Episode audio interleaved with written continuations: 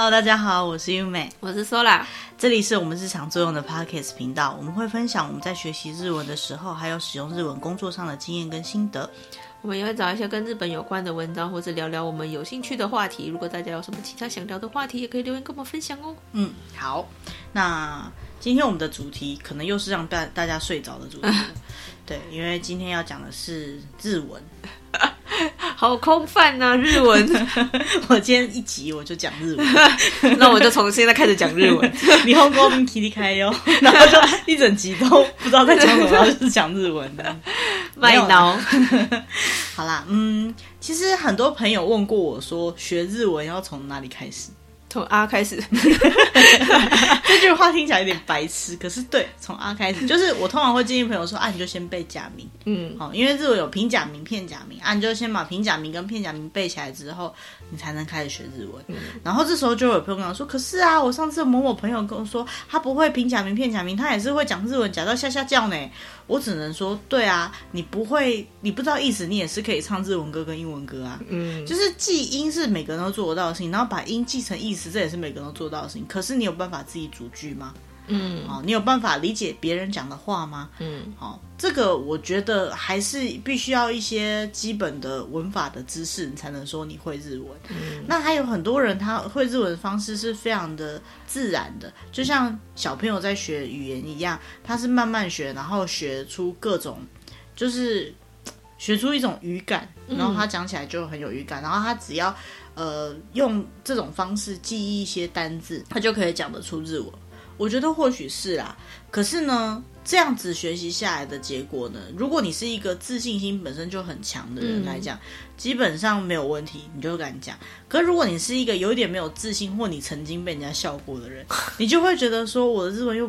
这样子不算会吧，什么之类的。嗯、可是你说不定语感是真的会，我并没有说这个这样的人是不会日文的。嗯。可是呢，你很难有信心的去开口。嗯嗯。好，然后再来，还有一些人呢，他是会觉得说啊，我就听得懂就好了啊。嗯。问题是，对啦，你的听得懂，如果是出去旅游，然后别人把你当外国人，就是一字一句讲给你听，用他认为最简单的日文讲给你听的话，或许你是听得懂的。嗯。对，可是。在很多的情况下，我们会希望我们语言上面能够叫做听得懂，是能够对应各种情况的。嗯，比如说你看电视也能听得懂，你出去玩也能听得懂，你如果工作上偶尔要用到也能听得懂。嗯，你今天看包装杂志看得懂，看书看得懂，看网页上的新闻看得懂，看动画影片看得懂。你看药盒上面的包装，你也要看得懂。嗯，对，其实我好常被问药盒上面的包装。就是这个药是吃什么的？那我就想，哇，多亏你不知道吃什么的，还在吃，好危险呐、啊！我我小时候，就是我还不会日文的时候，我家就常常会有日本的药，因为我家蛮喜欢日本的。然后，呃，可能出去玩就会买，比如说以前是可能是导游卖的，嗯，啊，后来就是谁谁谁说好用的，哈，就给你啊，拿到了当下，你可能都还记得它是什么东西，嗯，或者是你写个字，你应该还算猜得出来。嗯、可是放了久一点之后，你就忘，嗯。先不要跟我讲放了久一点，那个药还能不能吃啊？反正总之就是你就忘了它是什么东西了。嗯、然后或者是说啊，它可能是写感冒，可是你要确定的是它流鼻水有没有用，嗯、它有没有什么副作用，有没有什么并发症的问题。嗯、那这个时候你看药盒，嗯，看不懂。对，就是有汉字，可是看不懂，嗯、或是猜一个八九不离十，但是看不懂。嗯，以后有机会或许可以讲到，就是有一些字，就是很容易是因为我们看得懂汉字而反而曲解它的意思的日文。嗯，嗯对对对。那这一集呢，我不是要去批判谁学日文对还不对啦，我是要讲说，我想要讲一些日本很日文这个东西很基础的概念。嗯，好，很基础，基础到就是有些人可能学日文学了很久，也从来没有想过这个部分的问题。嗯嗯。其实我自己在做这部分的资料的时候，我。会想到哦，原来是这样讲哦。嗯，嘿，我很常呃推荐我的朋友要求我的学生是去背假名。嗯嗯，可是呢，他们在背完假名之后，如果没有人跟他讲这些假名怎么用，他们永远都只会呃平假名跟片假名有这些这样子而已。嗯，他们连他的一些相关变化可能都不会。嗯，好，那这种情况下，可能还需要有一个人，或者是他要去找一篇文章，嗯，一个网络上的教学，告诉他们说，哦，这些假名。呃，除了它正正的这样写以外，它、嗯、可能还有一些其他的变化，比如说会加上两个点，加上一个圈，好、嗯，它的鼻音是怎么样，它的长音是什么样这样子，嗯、然后这些东西可能不一定一定要老师教啦，不过没有学过就真的不会。嗯，哦，所以通常学完假名的下一步是这个。那很多人在假名那一关就卡关了，嗯，哎，就没有背起来，所以就不会知道。那有些人学完假名就很开心的用了，发现奇怪，为什么我念的音跟别人不一样？啊、哦，因为就是他有一些基本概念还没有灌进去，嗯、他把假名系统记好之后，他没有记到他的使用规则，嗯，哦，那就不会用。那通常假名系统记好，使用规则记好之后，在下一关就是词汇，嗯，好、哦，就是日文也有，就像英文一样也有分动词、名词。嗯、我印象很深刻，我是开始学英文之后，我才对于词有动词、名词、形容词这样的方式有印象，嗯、因为中文没有那么明确的分别。应该说，老师在上课的时候也。会讲啦，但是好像不会讲那么明明确吗？而且就母语使用者来讲，我们不需要记忆这个就可以讲中文。对啊，对。可是如果我们学的是外文，包括你学以前学英文，这个就很重要，现在学日文，这很重要，因为你没有这个呃名词性。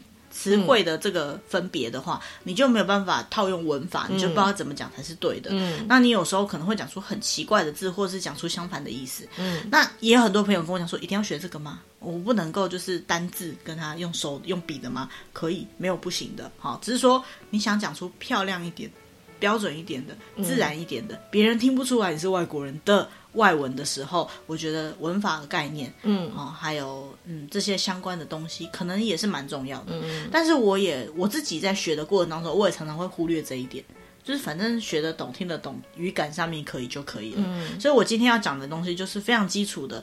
哎，大家如果有兴趣的话，就是直接去维基，嗯，好，维基百科，你打日本语或日文。它就会被导向到这个页面。嗯，我今天讲的内容基本上就是那个页面的导读。嗯嗯、好，那我用我的方式再稍微整理一下，这样子。嗯、好，那首先呢，就讲说日本语这个东西，它的音音韵，嗯，好，音韵的系统。什么叫音韵呢？就是它有什么样的音，嗯，好，诶，如果说以英文来讲，可能就是像是母音啊、子音啊、嗯、那种分类方式啊，哈、嗯。那以日文来讲呢，它有第一个叫做直音。有些人叫清音，哦，嗯、但是其实直音才是正确的说法。清音的话，它是放在那个书写方式这个概念。嗯，好，好，不管，反正不管是直音还是清音，就是最原本的音。也就是说，如果你背五十音的话，就是原本它什么都不加的那个样子。嗯，基本上五十音表上面的那五十个音，就是呃所谓的直音。嗯、再来呢，为什么说清音？因为它对应有一个叫浊音。嗯，好，浊就是混浊的浊，清就是清澈的清。好。浊音呢，就是在字的旁边那个符号的有右上角，有时候你会看到两个点，嗯，两个点就是浊音，嗯，好，那浊音的代表就是呃，日文的五星，它的规则是啊一五 a o 有五个段，嗯，然后通常他写的方式就是呃五个段可能是啊一五 o 可能假设他写成直的，嗯，好，那就是啊段音、一段音、a 段音、u 段音、o 段音，嗯，好，然后呢再来。在另外一个方向呢，它就会有行，嗯。嗯，所以 r e v o 就是阿行，嗯，再来它的下一个是卡，嗯，就是 k a 卡行，嗯，哦，那就是阿卡，然后横着念就是阿卡萨塔那哈马呀拉哇，总共有这么多个行，嗯，每一行基本上是五个。嗯，但是呢，现在是因为眼镜的关系，有一些音比较接近的，或者是后来已经没有在用的音，他们就没有在用了。嗯、所以有些行它只有三个，嗯，有些行它甚至只有一个，嗯，好，那像蛙行理论上只有蛙，嗯嗯啊，还有窝啦，哈，就是它是助词，嗯、这个不管。那如果你在听我讲这一段觉得很模糊，不知道在干嘛的话，你上网搜寻五十音，然后随便看着一个表就可以听懂我在讲什么。嗯、所以我再讲一次，清音的话基本上是。R 一五 A O 五个段，再来横的有很多个行，好，我就不再念一次了。嗯、好，那刚刚讲到清音，就是我现在讲的这些东西。当这些符号右上角加两个点点的时候呢，它就是浊音。嗯，好，浊音呢，就是它中间有几个行，它是会有浊音的表现的。嗯，比如说卡行 K A 会变成嘎 G A。嗯，好，卡变成嘎，音听起来就比较浊，所以它就是浊音。嗯、然后沙行会变成 Z。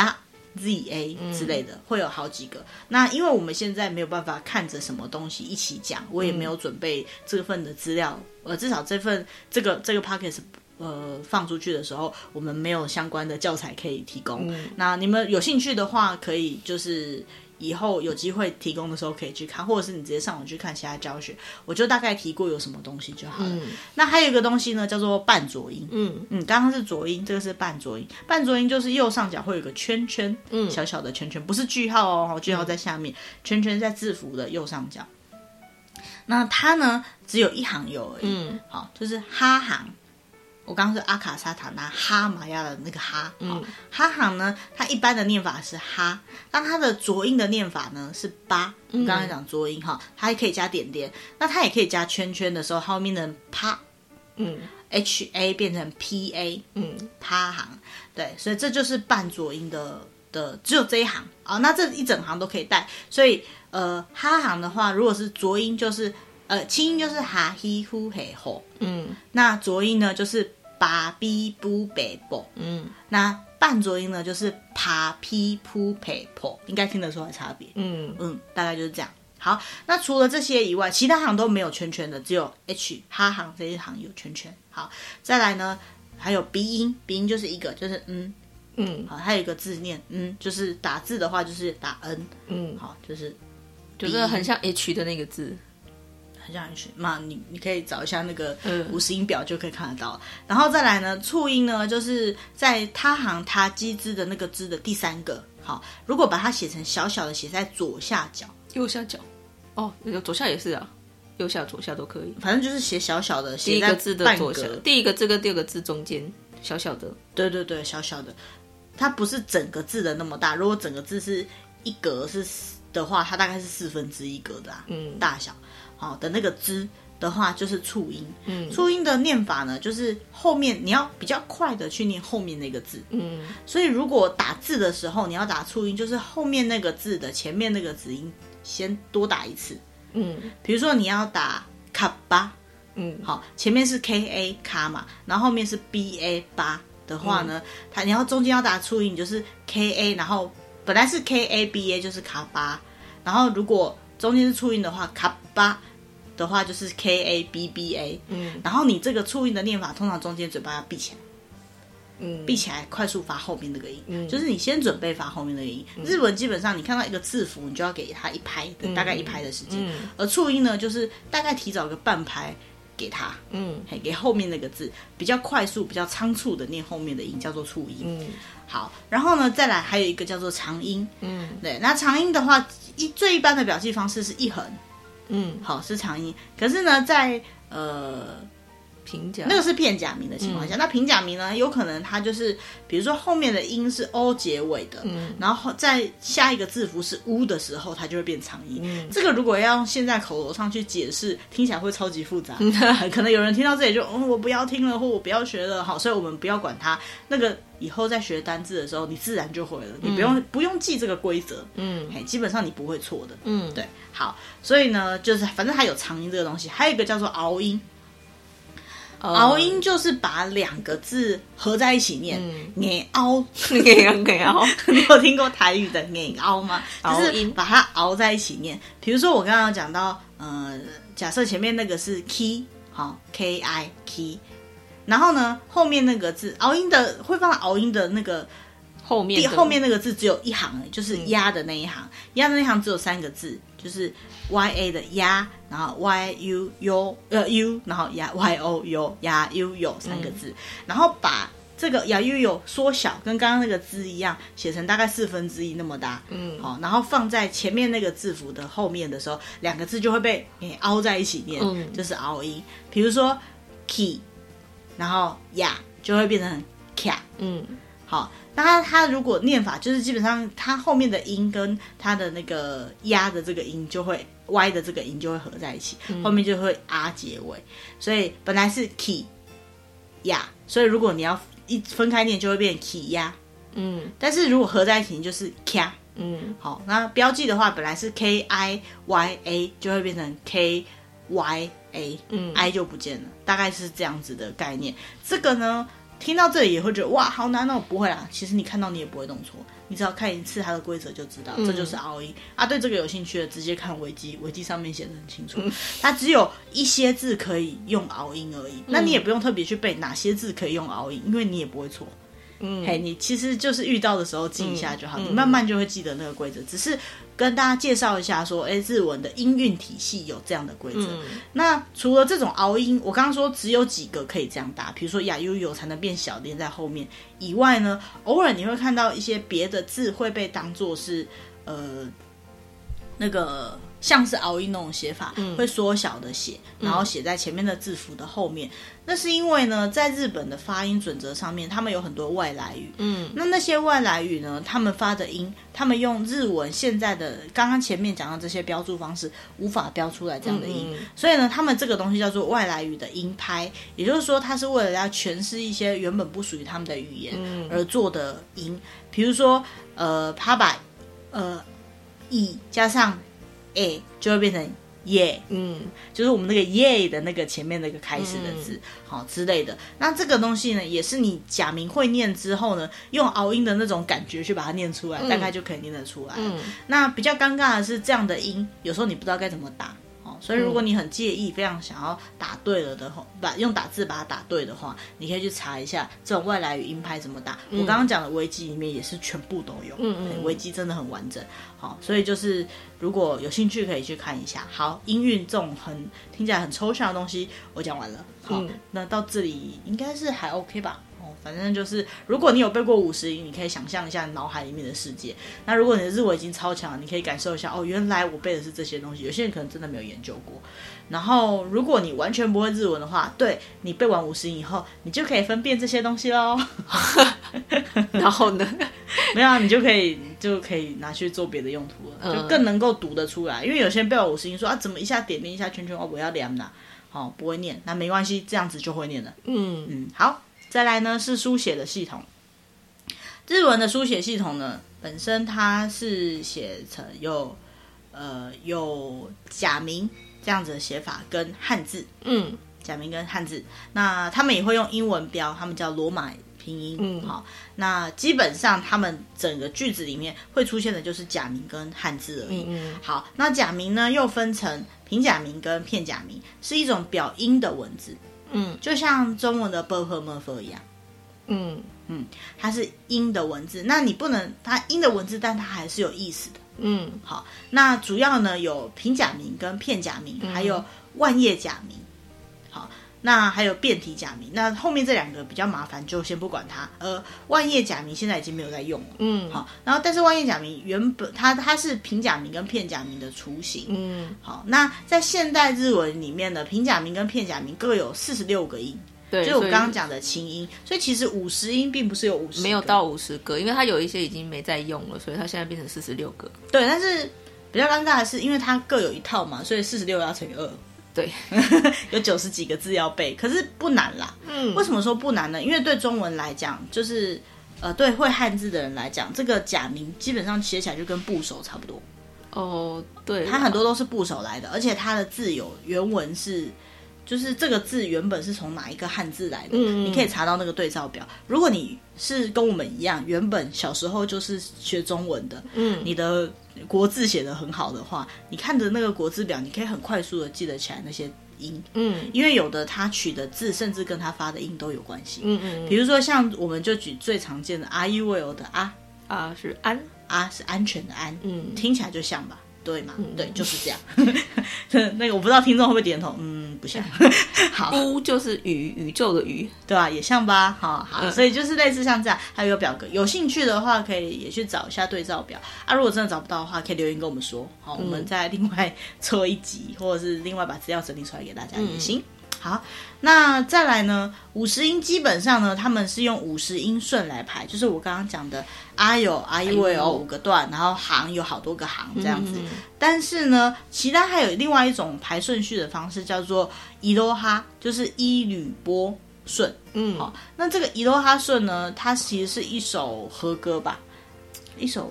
短歌，短歌，嗯，对对对，就是日本的一个有一个短歌，它的顺，它里面有五十音全部，嗯，然后呢，它有一个它独特的顺序，嗯，但是我们外国人基本上背不起来，是因为我们不太可能会去背那首词，嗯，可是日本的小朋友都会去背那个，嗯，所以说呢，他们是可以理解什么叫做伊罗哈顺的，嗯，啊，我们没办法，我们不会特别去背那个，对，我们学日文老师也没叫我们背这个，对对对，但是我觉得蛮有趣的，以后有机会可以跟大家介绍一下，嗯嗯，对，好，然后除此之外呢，就是书写的时候，除了它轻音的写法以外，还有我们刚刚提到的点点点的浊音。圈圈的半浊音、拗音的写法，还有小小的字的促音。嗯，好，那呃这边可以稍微提一下，就是平假名呢，其实就是我们汉字的草书，而片假名呢多半是部首或者是汉字的一部分的变形。嗯，那一般的情况下呢，两个地方各有它的使用范围。比如说平假名呢，它最主要是表音，还有他们传统的文字。嗯，片假名呢。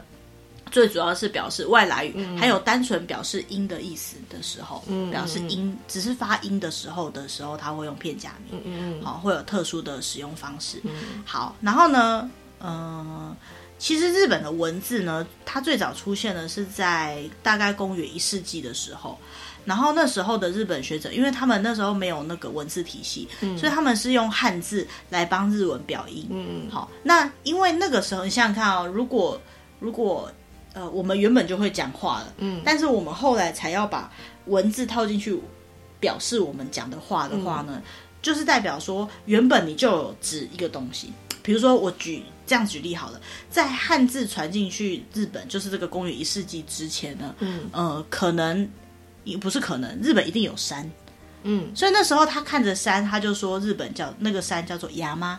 嗯，好，他们说山叫牙妈，嗯，然后他们把山这个汉这个汉字导入日本之后，呃，除了表假名以外，他就是要用山这个字代表那个看得到的山的时候，嗯、这个山又念成山，嗯，念成山嘛，嗯，好啊，所以呢就尴尬了，到底这个字要念成牙妈还是要念成山？嗯，它既代表那个东西，但是它又不是这么读，嗯，所以他们就有两套读法，一个叫做训读，嗯，训读呢就是。他们用汉字去带原本日文就存在的语言，嗯，原本就存在的音，所以呢，它是训练出来的读法，嗯，好，所以山念作牙妈的时候叫做训读，嗯，那如果山直接就山这个音发音成山。嗯的时候呢，它就是音读，嗯，就它的字的音来读的字、嗯、叫做音读，嗯，好，那在这个基础上面，他们那时候发展出来的是万叶假名，因为他们那时候有一个最早的诗歌总集《万叶集》中呢，他们用这种方式去帮汉字标了很多的音，嗯、然后再舍弃了它的一些功能性，然后再加上一些汉语原本他们没有，我们汉语有些东西的词性是没有的，嗯，然后还有助动词的部分也是没有的，那他们在就是就是融会贯通，变成他们自己的语言。在用的东西，一直到公元九世纪那个时候，他们才开始用汉字的正体作为蓝本去做出片假名，跟后来用汉语的草书去做出蓝本的平假名，嗯、然后再一直演化到现在，呃，文字变成表音或表记文字的时代，嗯嗯嗯这样子。好，先。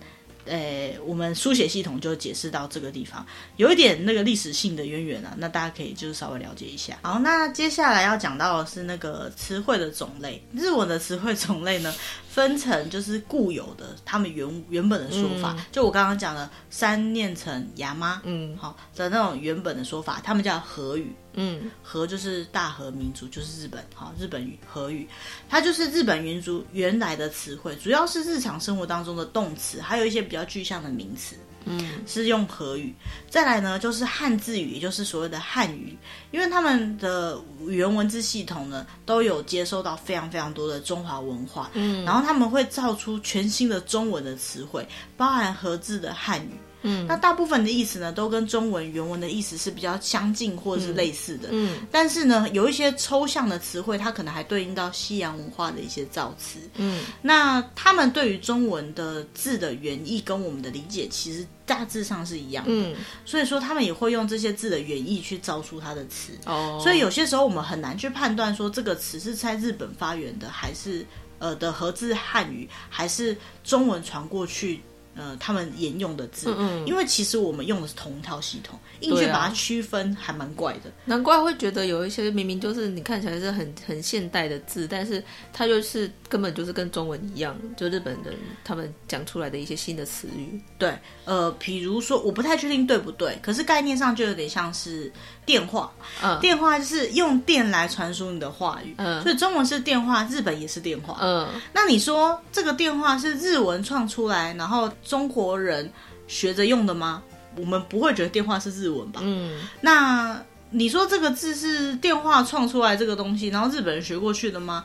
就那个时代来讲，日本人已经没有从中华在学什么东西了。嗯、对、啊。但是为什么两边同时都会出现电话这个字呢？因为电话这个字，就电跟话这两个字来讲。它都是通的嘛，嗯，就的确是用电来传输话。那他们的电的意思也是电，嗯、话的意思也是话，嗯、那电话就是电话喽。嗯、好，所以类似像这样，有些字它其实已经有点难去分成它是汉语还是合字汉语，嗯，或是中文，嗯，或是日文，嗯，但是可以确定它绝对不是和语。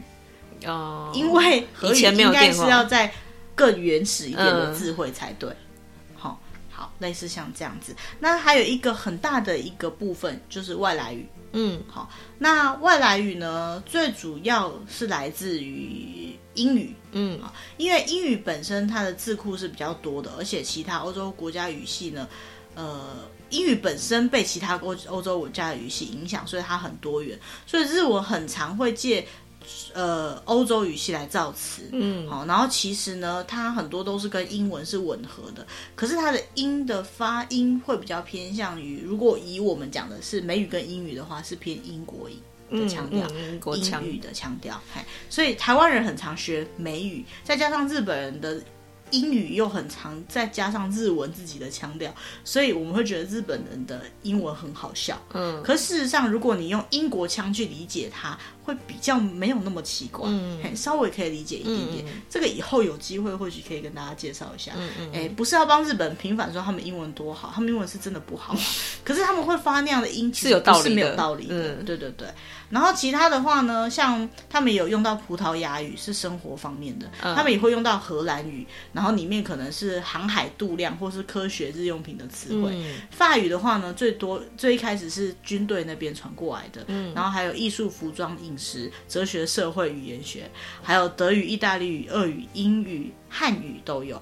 好，那英语呢，最多最多大概在一九九零年代呢，八十 percent 的外来语都是英文。所以它的涉猎范围是非常广泛的，嗯、但是呢，呃，尤其是呃社会面、生活面的东西，因为那个时候就是日本最崇洋媚外的时代。它就是刚刚结束战后吗？哦，战后哦，嗯，应该差不多那个前后。对对对对，对，然后再来呢是呃最近几年啊，因为地球。环境的改变，然后再加上日本人，他们很多年轻人，他们都会觉得需需要往外嗯。去发展，嗯、所以呢，他们就会有很多很多的呃年轻人比较洋风一点，嗯，就像台湾当年的 A B C 那种感觉一样，就是讲话中会带着英文，啊，那些英文再被套成日文，他们本来就很常接受这样的字的嘛，嗯、所以呢，最近就是爆炸性的增加，嗯，所以我曾经被问过说，哎，为什么这一个字他们不不讲日文，要讲英文？然后我想说，哈，他们讲英文，然后后来仔细听，他问的是放松这个字，为什么不要讲日文，要讲 deluxe？嗯，我说因为 deluxe 这个字最能表达。嗯，好，那日文要怎么讲？日文也有放松，比如说おちつく，嗯，好，比如说ゆっくり，好，它在不同的情况下会有不同的用法。可是对大致上来讲，或者是在那个情境下来讲，deluxe 最好表达。它当时上，他就选用这个字。对他们来讲，这个字与其说是英语，倒不如说是外来语，而外来语本身就是日文的一种。嗯嗯，好，并不是他选择哪一个，是这个东西，他们就习惯这样用。嗯，那还有就是汉语。 汉语的话呢，它现在呃会在使用的，他们认为已经不多了。比如，但是比较多是地名，还有饮食，嗯，好，比如说拉面，哼，还有植物的名称跟一些形容词、嗯、是汉语。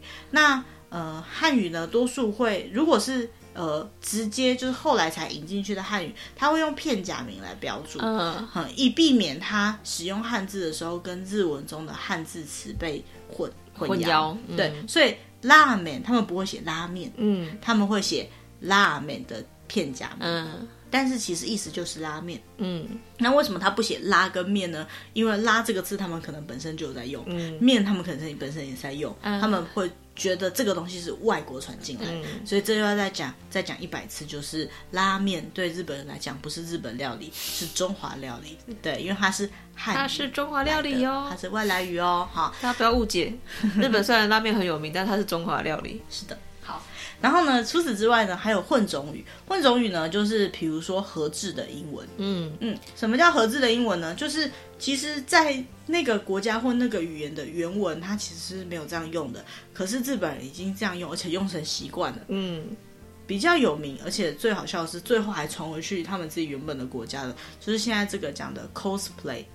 哦、uh,，cosplay，嗯，cosplay 呢，本来是、嗯、呃 costume 就是服装加上 play、嗯、就是扮演，嗯、不是玩哈，扮演这两个字，所以 cosplay 就是角色扮演，嗯，好，服装扮演这样的字。那这个字呢，其实是合制英文，嗯，那因为 cosplay 这个文化是在动漫产业最多最多，嗯、但不是只有，但是是最多。那最多的情况下，加上日本动画产业又非常的强势，所以以至于就是被日本动画产业影响的所有国家都可以理解 cosplay 这个字，嗯，包括英文，嗯嗯，所以英文那边再把 cosplay 带回去用，所以 cosplay 现在在英文的世界里面也是可以通的，嗯，可是原本它其实不是英文来的，嗯嗯嗯，它是日本人做出来的合制英文单字再重回英，嗯嗯嗯，英国就像。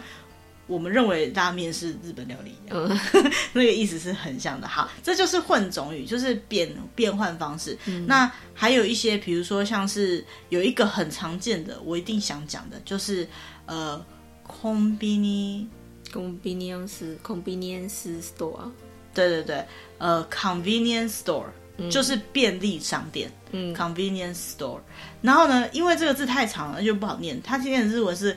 convenience，convenience，convenience store，对，会删减成 conveni，嗯，就是便利商店，嗯，好，那 这个哈很多人都不知道为什么。啊，其实它原原文是英文没错，可是他自己把它删减，嗯，删到就是原文听不懂，嗯，好，conveni，或者是呢，personal computer。哦，pass personal computer 会删减成 pasokon，嗯，pasokon 就是电脑，嗯，personal computer 就是个人电脑，嗯、然后会变成 pasokon，嗯、个人电脑，这个呢就很微妙了，就是到底怎么来的，你可能知道原文，然后再想一下它的删减会理解，可是你有时候可能会就是一时之间反应不过来。嗯好，那这个现象呢，是因为日本人喜欢四个字假名的字，所以他们会把很多的人的很长的字都被他们改成四个字，而且这些字大概就是日常生活的常用字，就是懒得讲那么长了，所以就是简说。嗯，台湾人也很喜欢简说啊，但台湾人喜欢简说成两个字，比如说台北车站，北车，对，还有什么台湾高铁。台，其实台湾高铁就是高铁啊，没有台湾高铁是台湾高速铁路，所以高速铁路变高铁，对，就是这样。所以日本人他们喜欢把很长的英文音变成四个字的读音，嗯，呃，假假名的音。那台湾人喜欢把四五六七八个字变成两个字的缩减音，这是习惯用法的问题啊。嗯，对，好，所以这个我觉得反正台湾人是可以理解的。嗯，就是。越来越懒得讲话了，到底有多懒？好，再下一个体系呢，是我觉得日本很特别的体系，以后说不定有机会会弄一集来、嗯、来讲这个。嗯，那现在大概提一下，就是所谓的拟声拟态语。嗯嗯，拟声呢就是模拟声音的，嗯，而拟态呢就是模拟状态为主的。嗯、好，它模拟外面的声音，或是以声音为形象的表达的词呢，就是拟声语。那拟态呢，就是呃。那个状态，他用这样子的样子，比如说那个状态会发出的声音，或那个状态呈现出来的感觉去形容。那这个有点像是语境的概念，就是说。嗯只要这么讲，大家都可以理解这个字代表的意思。嗯，好，并不是说这个字原本它具有什么意思，嗯嗯、而是大家习惯成自然的去讲。那一开始我第一次用这个字的时候，你可能会觉得啊什么啊？可是我跟你解释过这个东西这样子用哦，然后它就是这样的意思哦，你会理解说哦，原来它是这样子的意思哦，然后你也觉得很合理，你也开始用，然后这个东西呢，经过。呃，一些变化跟转变以后，变成大家都这么用。嗯，以现在的状况，有可能是一个艺人他开始这样用，然后他在节目上发表，他觉得哇，好酷哦，原来是这样子，然后大家就跟着用，然后这个字以后就变成日本习惯的用法。嗯，也有可能是这样发展出来，但是呃，或许以后有机会我们讲到拟声拟态语这个主题的时候，我们可以再整理一次，嗯、有没有哪些字是就是其实原本没这么用，是因为什么原因而让大家这么觉得？嗯，好，那比如说像是呃，皮卡皮卡，你第一次听到皮卡皮卡这个字，你一定没办法想象这个到底是什么东西。就皮卡丘啊。皮卡丘啊，那是因为皮卡丘啊。但是，当你开始学日文的时候，你听到这些拟声拟态语的时候，你一定会没办法理解这是什么东西。嗯，那皮卡皮卡是什么？亮亮的，对，闪亮亮的，闪亮亮。对，然后，所以我如果讲皮卡皮卡，大家觉得皮卡丘，哦，所以是电电的吗？那是因为皮卡丘啊，还是黄黄的？皮卡丘发射电波的时候会亮亮的。对对对对对，我后来是这样记得，皮卡皮卡亮亮的，所以这是一个那个状态。嗯，啊，还有 kira kira。嗯，也是亮亮的。你你的词汇量，两个都是就是闪闪亮亮的，但是在日本日文里面是不一样的哦。不一样，皮卡皮卡是本身会发出亮光的那种闪光，嗯，好，然后 kira kira 是反射的那个闪光。真的啦，我知道了。我的意思说，一定会有人说啊，哪里不一样？不一样啊，但是它就真的不一样，因为它是很细微的变化。嗯，还有嗯。口手口手就是偷偷的嘛，小小小小动作的。对对，口手里就是偷偷偷摸摸的，就是小动作这样，就是没有被发现，不要被发现的感觉。然后 coso coso 就是偷偷摸摸、偷偷摸摸的那种感觉。其实拟声语跟拟态语，我在教学生的时候，我喜欢用叠字的方式来教。会比较好理解，koso koso 就是偷偷摸摸。哦，中文也会用这种方式来表达一个形象，那种、嗯、偷摸感觉不知道什么东西，嗯、偷偷摸摸你就可以理解他的行为模式是这样子的。嗯、对，所以其实拟态语很常是这样。那拟声语呢，就是声音了，比如说 doki doki，拟声它它是已经形比较像是形容那个嘛心脏跳的声音了嘛？对对对对，因为你形容你的心脏跳的声音是。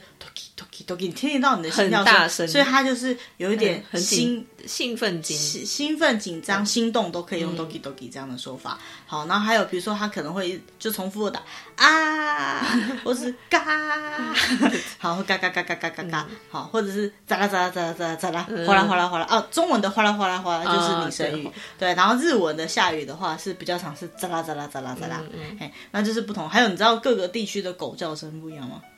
哦，你说各个国家的狗叫声那种吗？对对对，像台湾的狗是汪汪汪汪汪，因为美国的狗嘞，豹吗？是豹，对。那日本的狗呢？也是汪啊。对，日本是汪，嗯，对，汪。然后台湾是汪，嗯，概念上有点不一样。然后其实就是这个，就是还有像台湾的猫是喵，日本的猫是喵，对，可以理解？就是它。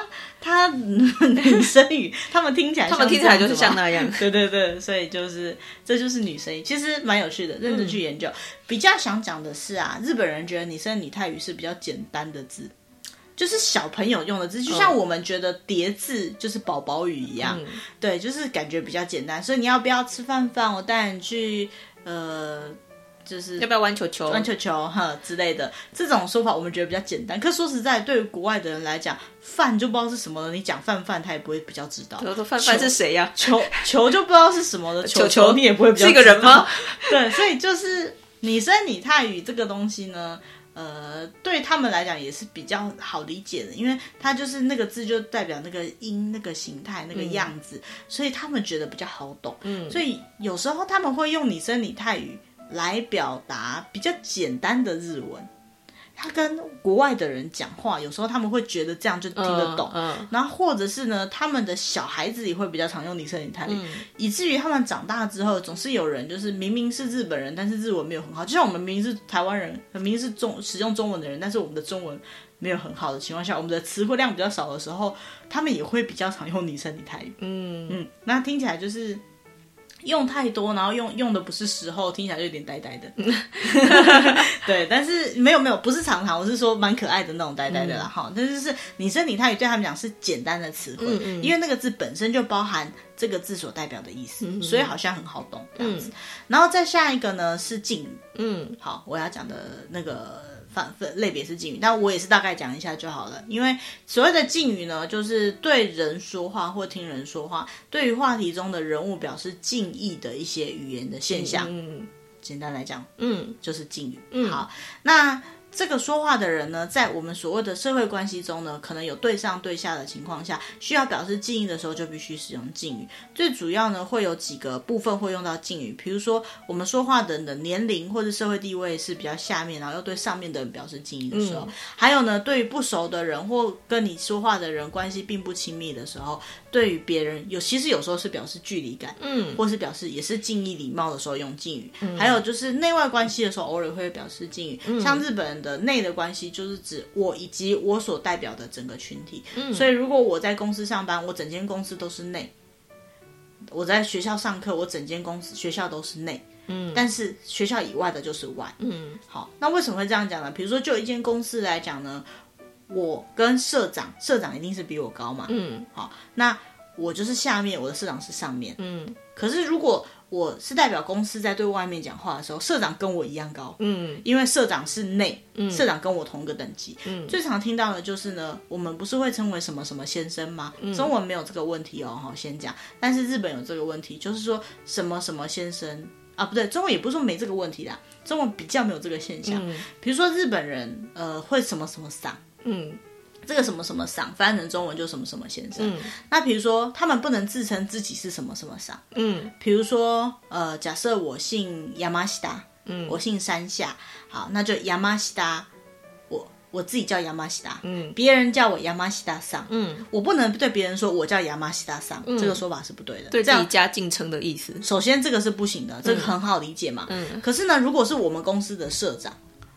他姓亚麻西达，嗯，好，我在公司里面看到我的社长的时候，我一定是称呼他亚麻西达桑，嗯，或者是亚麻西达下周下周之类的，好，可以加称呼。但是对外的时候，我要说我们公司的亚麻西达，嗯，我不能说我们公司的亚麻西达桑，嗯，因为对外这个是我公司的人，我不能对自己加敬称，嗯，对这个概念，听到这有没有觉得头晕？不过大概就是这样，总之就是他们会判断说。不是只有你，是你以及你的的你的个体都代表是你，嗯、所以你如果对于别人要加要用敬语的时候，你自己的人就不可以对他们的行为加上敬语这样的说法就对了。嘿、简单来讲是这样。那敬语呢，以刚刚这样说法就，嗯呃以上下关系来讲，有分成尊敬语。尊敬语就是我跟别人对话，我要用敬语的情况下，别人的行为我要尊敬他，嗯、所以是尊敬语。嗯、然后。还有一个是谦让语，嗯、谦让语就是我跟别人的对话的情况下，我要尊敬他，我自己的行为我要低等，所以叫做谦让语。嗯、好，再来还有一个叫叮咛语，叮咛语就是我们最常听到的什么什么得是什么什么 must 这样的说法，就是叮咛语。好，那呃也是蛮常听到的啦，这是最基础的吧。嗯，对，其实日文敬语，你说很多人觉得敬语是一个困难，嗯，但其实它没有那么难，它难在于就是同样的字，它可能有呃尊敬语跟谦让语这两个差别，然后什么时候用哪一个选不出来而已。嗯，但比较有趣的是，就是大部分人早期在学日文的时候，其实背的单词量更多，然后那个时候他都不会混乱。可是呢，学到后期他已经日文会的很强，开始学敬语之后，他竟然开始混乱了。其实你就把它当做是不同的单字在背，只是记一下它的使用方式而已。嗯，其实没有那么困难啦。很多人都觉得敬语卡关，嗯，再研究一次，其实。真的没那么困难，这样。嗯、那以后有机会可以就敬语的部分跟大家聊一聊，嗯、也顺便聊一下日本那个上下关系啊。嗯嗯，以后有机会再讲。那还有一个东西呢，也是下次有机会再讲的，就是日文的方言的部分。嗯，好，方言就是说他们在每个地区都有自己的腔，好，嗯、类似我们中文台湾在讲中文的时候会有那个台呃台中腔、台北腔、宜兰腔，好，台南腔、南部腔，对，南部腔，那什么什么腔这样子。好，但是日文的什么什么腔其实分的蛮。彻底的，那感觉有点像是台湾的中文跟呃大陆的中文，因为以前以前日本是很、嗯、很多不一样，像很很多不一样的小国家这样子，所以他们其实文化的。隔分分分开的程度会比较大一点啊，对，所以他们的用词就会，就像我们跟中台湾跟中国在讲话的时候，很多用词是不太一样的。嗯、我们的发音的那个感觉，其实细说也是不太一样的。嗯、那是因为我们的文化背景不太一样的。嗯、对对对，所以就是每个地区每个国家，他们之间都会有一些差异。那以前日本就是一个一个国家，嗯，所以说他们很容易就会呃说话的方式。然后甚至用词的方式会有一点不一样的状况。但总归来讲都是日文啦。嗯，就是你讲一个，就是大致上讲说日文这个，应该大部分人还是听得懂。就是有一些比较细微的部分的话。可能就差别会比较大一点。对啊，那有些人讲话的腔调太重了，别人可能就会听不懂。这个也不是只有日本，就是我们自己也会啊。嗯，比如说像英国腔很重，学美语的人就听不太懂。嗯，对。那像我们也是一样，就是讲闽南语的时候，讲台语的时候。我们台中在讲的腔，台北在讲腔跟南部在讲的腔就不太一样。这个宜兰腔常常被攻击。对，宜兰腔啊，或台南腔就是听不懂嘛。这个就是方言的部分。嗯、那这个因为太复杂了，而且这个需要整理一些资料，而且我们会的也不多，嗯、所以以后有机会可以做个主题跟大家分享一下。嗯、那比较常听到的就是我们一般在讲的全国通用的语叫做。标准语就是标准语，嗯、或者是 Q 字沟就是共同语。嗯嗯，它是以东京的方言，对，其实它也是方言，对，为一个主体。那我们除了东京方言，还很常听到的就是关西腔，嗯，就是大阪腔。其实关西比较大，关西是一个地区，关西里面有大阪这个地方。嗯嗯，那大阪，所以有些人讲大阪腔，有些人讲关西腔，都一样。好，因为大阪腔是关西腔之一。嗯，那关西腔你说是什么腔？大概就是大阪啊、京都啊。呃，和歌山兵库就是神户、嗯、那边好多个枪融合在一起，大概是这个方向的枪，好、嗯嗯、叫大阪枪。那其实一样在关系里面，大阪枪跟京都枪就差很多。嗯，对，但是其实。比较接近了，它被就是被统称成为一个关西腔，因为它的那个音发生变化的样子是比较，它的系统是比较接近的。对对对，可是呢，它的用字有时候还是不太一样，嗯、然后音韵也不太一样。嗯、对啊，但这个东西就是，呃，有有兴趣去学，或你真的去去到当地，甚至住在当地，你就会。大概略有一些感觉，嗯哼，那像因为我曾经住在大阪过，嗯，所以我对于大阪那边的方言就有一点感觉，嗯、而且我的朋友可能是从京都来的，可能是从神户来的，嗯、你就会感觉到他们的腔调有一些差异，嗯，所以我算是还算听得懂那个大阪腔，或者说关西腔啦，嗯，但是。呃，现在有点没有办法讲的那么清楚，所以如果哪天真的要做方言这个主题的话，可能再去研究透彻一点，看能不能跟大家介绍一下地方腔调有没有什么比较特别的差异，这样子。嗯、对，那呃，基本上我们学的日文就是所谓的标准语，嗯，或是共同语，它就是。东京腔，嗯，对对，其他的东京腔，东京人不会，关东人不会这样讲，但是其实那个其他或者像大阪人，他们会说那是呃关东腔或者东京腔，对，就是他们他们大阪人可能知道大阪就是讲大大阪腔嘛，嗯、可是他们为了要比如说正式的场合要用到共通语或标准语的时候，嗯、他们就会想办法去矫正自己的音，嗯、就像如果你你的中文都是台湾国语，然后你为了要能够正常的工作，你可能想办法矫正成正式的国语。嗯。甚至你如果想去中国发展的话，你可能会矫正成更标准的北京腔之类的。嗯、那那种情况下，你其实回到家乡，或你跟家人讲话超诡异的。嗯，我跟家人说话才不会这么说呢，对不对？就是就是这样嘛，你会感觉到那个差异啊。然后所以呢，他们就是大阪的人，可能为了要去东京发展，他们就练练习惯这个标准语。嗯、他们可能从小都讲。大阪腔，可是他们就是习惯这个标准语。嗯，但是呢，呃，去去东京发展回来，然后回到家家乡的朋友就会亏他说：“哎呦，你讲话有东京腔。嗯”但这不是亏，这是真的，就是那个就是东京腔。嗯，嘿，就是哎呦，都市人的语气哦，那种感觉这样子。好，那其实对于日文的介绍还可以讲很多啦，因为毕竟是一个语系嘛，我也不太可能就是全部都讲清楚。嗯、那我只是大概提一些我觉得比较有趣的东西。那现在其实因为教育跟大众媒体的传播，所以所谓的标准语或共通语的普及程度很高，基本上他们官方共通的语言都是标准语。嗯，但是你还是可以在一些地方的电视台，或者是甚至呃地方的论坛上面，也是听到一些。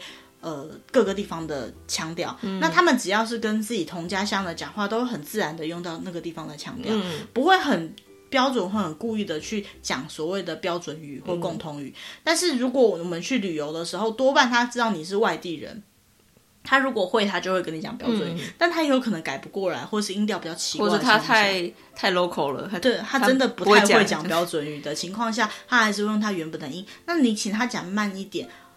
或许他就会，你就会听得懂他讲话。嗯、所以我听到很多朋友就说，我明明就学了很久的日文，可是我去旅游，我怎么一句都听不懂他讲什么？